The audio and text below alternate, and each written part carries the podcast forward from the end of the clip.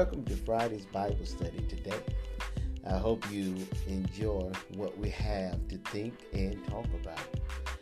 This Bible study is to encourage, invoke, and bless the people of God.